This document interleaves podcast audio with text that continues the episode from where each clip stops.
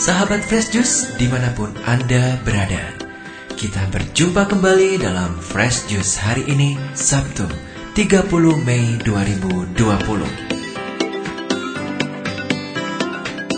Bacaan dan renungan akan dibawakan oleh Ibu Benedikta Wayan Suryani dari Pangkal Pinang. Selamat mendengarkan.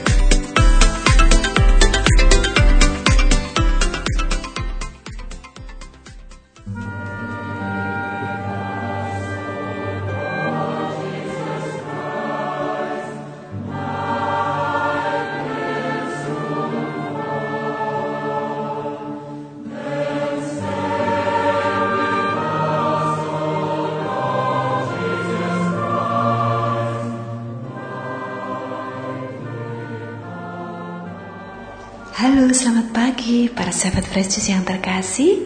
Senang sekali kita berjumpa kembali hari ini Sabtu 30 Mei 2020, pekan Pasca yang ketujuh. Hari ini kita akan mendengarkan Injil Yohanes bab 21 ayat 20 sampai dengan 25. Mari kita dengarkan bersama-sama.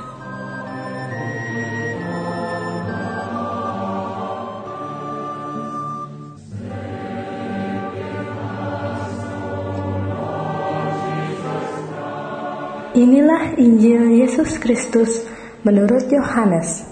Dimuliakanlah Tuhan. Setelah Yesus yang bangkit berkata kepada Petrus, "Ikutlah aku." Petrus berpaling dan melihat bahwa murid yang dikasihi Yesus sedang mengikuti mereka, yaitu murid yang pada waktu mereka sedang makan bersama duduk dekat Yesus. Dia inilah yang berkata, "Tuhan, siapakah dia yang akan menyerahkan engkau?" Ketika Petrus melihat murid itu, ia berkata kepada Yesus, "Tuhan, apakah yang akan terjadi dengan dia ini?" Jawab Yesus, "Jikalau aku menghendaki supaya ia tinggal hidup sampai aku datang, itu bukan urusanmu. Tetapi engkau ikutlah aku." Maka tersebarlah kabar di antara saudara-saudara itu bahwa murid itu tidak akan mati. Tetapi Yesus tidak mengatakan kepada Petrus bahwa murid itu tidak akan mati, melainkan, "Jikalau aku menghendaki supaya ia tinggal hidup sampai aku datang, itu bukan urusanmu."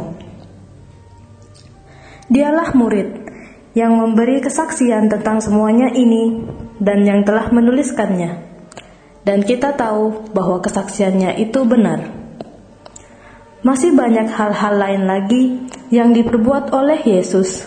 Tetapi, jikalau semuanya itu harus dituliskan satu persatu, maka agaknya dunia ini tidak dapat memuat semua kitab yang harus ditulis itu. Demikianlah Injil Tuhan. Terpujilah Kristus.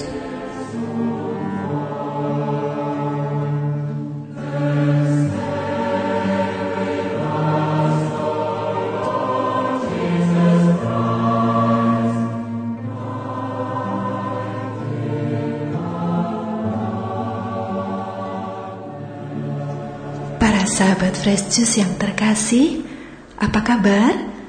Semoga semuanya sehat-sehat dan tetap sukacita ya. Saya sangat bersyukur boleh menemani sahabat sekalian di pagi hari ini bersama dengan putri kami Vivi. Izinkan kami mengaturkan refleksi atas bacaan Injil hari ini. Para sahabat yang terkasih, firman Tuhan hari ini yang ditulis oleh Rasul Yohanes yang menyebut diri sebagai murid yang dikasihi Tuhan berkisah tentang perintah Yesus kepada kita untuk fokus pada apa yang sungguh penting. Ketika Petrus bertanya kepada Yesus, apa yang akan terjadi pada Yohanes? Dengan kata lain, bagaimanakah nanti nasib Yohanes? Yesus mengatakan, apa pun yang Tuhan kehendaki atas hidup Yohanes, itu bukan urusan Petrus. Dan yang kedua adalah perintah, tetapi engkau ikutlah aku. Kata engkau yang menunjuk Petrus secara pribadi, sebagai individu, jelas menekankan bahwa sebagai seorang pribadi, Tuhan memberi perintah bagi Petrus dan juga bagi kita masing-masing untuk mengikuti Dia. Mengikuti Dia sebagai diri kita apa adanya, seturut dengan panggilan dan perutusan kita, tanpa perlu sibuk memikirkan atau kepo dengan panggilan dan perutusan orang lain, pelayanan orang lain, rahmat-rahmat yang Tuhan berikan kepada orang lain. Hari ini Tuhan mengingatkan kita untuk fokus pada karunia-karunianya yang Dia berikan dalam hidup pribadi kita. Para sahabat yang dikasihi Tuhan, sama seperti sahabat sekalian, kami sekeluarga juga tinggal di rumah saja di masa pandemi ini. Suami saya dan saya harus tetap bekerja di rumah sakit. Tapi itu pun jaraknya hanya 50 meter karena kami tinggal di mes karyawan rumah sakit. Anak-anak masih kuliah dan belajar online sama seperti mahasiswa dan pelajar yang lain. Suasana di rumah sakit kami menjadi lebih sepi. Pasien jauh berkurang karena kalau tidak mendesak mereka tidak datang ke rumah sakit. Tenda darurat untuk menampung pasien yang diduga terpapar virus COVID-19 juga masih terpasang di halaman rumah sakit. Kesiagaan masih tinggi, protokol pemakaian APD petugas kesehatan menjadi kebiasaan baru bagi kami. Semuanya demi kebaikan. Semuanya harus terlindung, baik pasien maupun semua yang melayani mereka di rumah sakit. Kami harus menjalani dengan lapang dada karena inilah tugas perutusan kami yang telah Tuhan anugerahkan kepada kami. Suka tidak suka, kami harus tinggal di tempat tugas kami tanpa bisa ke mana-mana. Para sahabat Fresh yang terkasih, sekitar tiga bulan yang lalu putri kami Vivi mengalami kecelakaan sepeda motor dalam perjalanannya bersama dengan teman-teman kuliahnya di luar kota. Tulang punggungnya, tepatnya daerah pinggang atau lumbal, patah dua ruas, dan dokter yang merawat mengharuskan Vivi beristirahat di tempat tidur selama dua bulan penuh. Teman yang memboncengnya juga mengalami patah di pergelangan tangannya. Kami sangat sedih dan khawatir, meski bersyukur juga mereka tidak mengalami yang lebih parah. Padahal rombongan anak-anak ini sudah berdoa sebelum mereka berangkat. Toh masih saja mengalami kecelakaan. Saya merasa bersalah. Mungkin kami sebagai orang tua kurang sungguh-sungguh mendoakan anak-anak. Saya merasa sedih dan gagal. Seminggu yang lalu, beberapa bulan sesudah peristiwa itu, saat putri kami sudah mulai pulih dan mulai berlatih sumba untuk berolahraga sore, saya menerima seorang pasien baru, seorang laki-laki berusia 30-an. Rekam medis yang tiba di meja saya menuliskan riwayat pasien tersebut berobat di poli bedah sekitar tahun 2014, enam tahun yang lalu karena kecelakaan lalu lintas. Saat pasien mas pasien itu masuk, saya terkejut karena dia duduk di kursi roda. Pemuda itu lumpuh dan datang kepada saya karena ingin mengganti kacamatanya yang patah. Pemuda itu sangat ceria, sama sekali tidak terpengaruh dengan kondisi lumpuhnya. Kami sempat bercanda tentang kacamatanya yang patah. Saya tetap berusaha hati-hati supaya tidak sampai menyinggung perasaannya, tetapi sepertinya dia sudah bisa berdamai dengan kondisinya itu. Saya menyelesaikan berkas-berkas resepnya dan diam-diam saya melihat kembali rekam medisnya. Alangkah terkejutnya saya saat melihat ternyata dia mengalami patah tulang di lokasi yang sama, ruas tulang yang sama yang dialami oleh putri kami. Artinya, putri kami bisa saja lumpuh permanen seperti dia. Tetapi buktinya, putri kami bisa perlahan pulih dan beraktivitas normal seperti biasanya. Tuhan sungguh menghadirkan pemuda itu di dalam hidup saya, Padahal dia bisa saja menemui dokter mata yang lain yang bisa membantunya. Tapi Tuhan membawanya pada saya dan justru menjadikan dia sebagai penyembuh luka hati dan keraguan-raguan saya.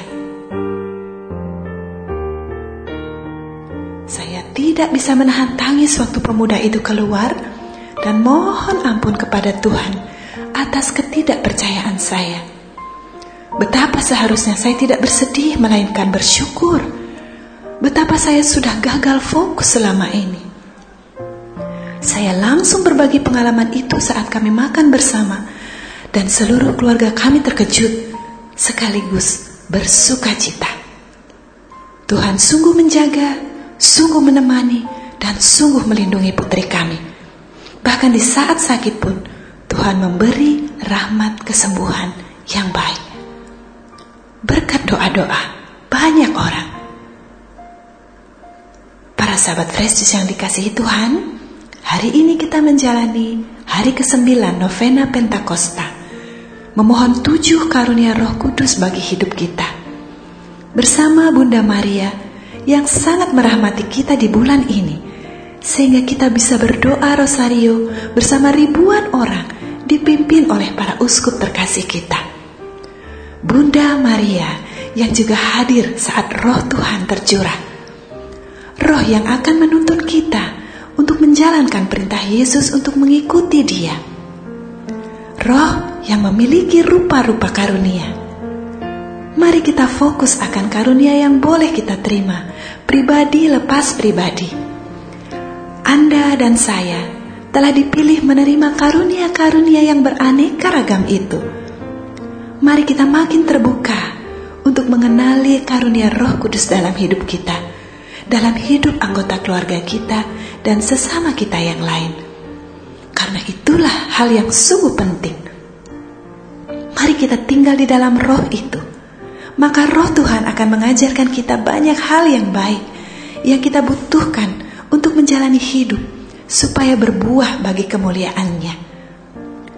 Seperti saat anak-anak tinggal di rumah bersama orang tuanya dan mendapat banyak pelajaran hidup dalam rumah tangga. Memasak, bermusik, berkarya, merawat dan memperbaiki barang-barang, saling mendengarkan, dan lain sebagainya. Roh Bapa yang Maha Baik akan mengajarkan kita untuk mensyukuri rahmat yang sudah, sedang, dan akan kita terima. Menemukan potensi-potensi diri yang selama ini tidak pernah kita perhatikan, menyadari penyertaan dan perlindungan yang selama ini tidak kita sadari, menjadi bahagia tanpa perlu pusing memikirkan apa-apa yang sebetulnya bukan urusan kita. Selamat menyambut Hari Raya Pentakosta dan menyambut rupa-rupa karunia Allah yang Maha Kasih dalam hidup kita masing-masing. Mari tinggal, belajar, dan bertumbuh di dalamnya. Kemuliaan kepada Bapa dan Putra dan Roh Kudus, seperti pada permulaan, sekarang, selalu, dan sepanjang segala abad. Amin. Sahabat Fresh Juice, kita baru saja mendengarkan Fresh Juice Sabtu 30 Mei 2020. Segenap tim Fresh Juice mengucapkan terima kasih kepada Ibu Benedikta Wayan Suryani untuk renungannya pada hari ini. Sampai berjumpa kembali dalam Fresh Juice edisi selanjutnya. Tetap semangat, jaga kesehatan, dan salam Fresh Juice.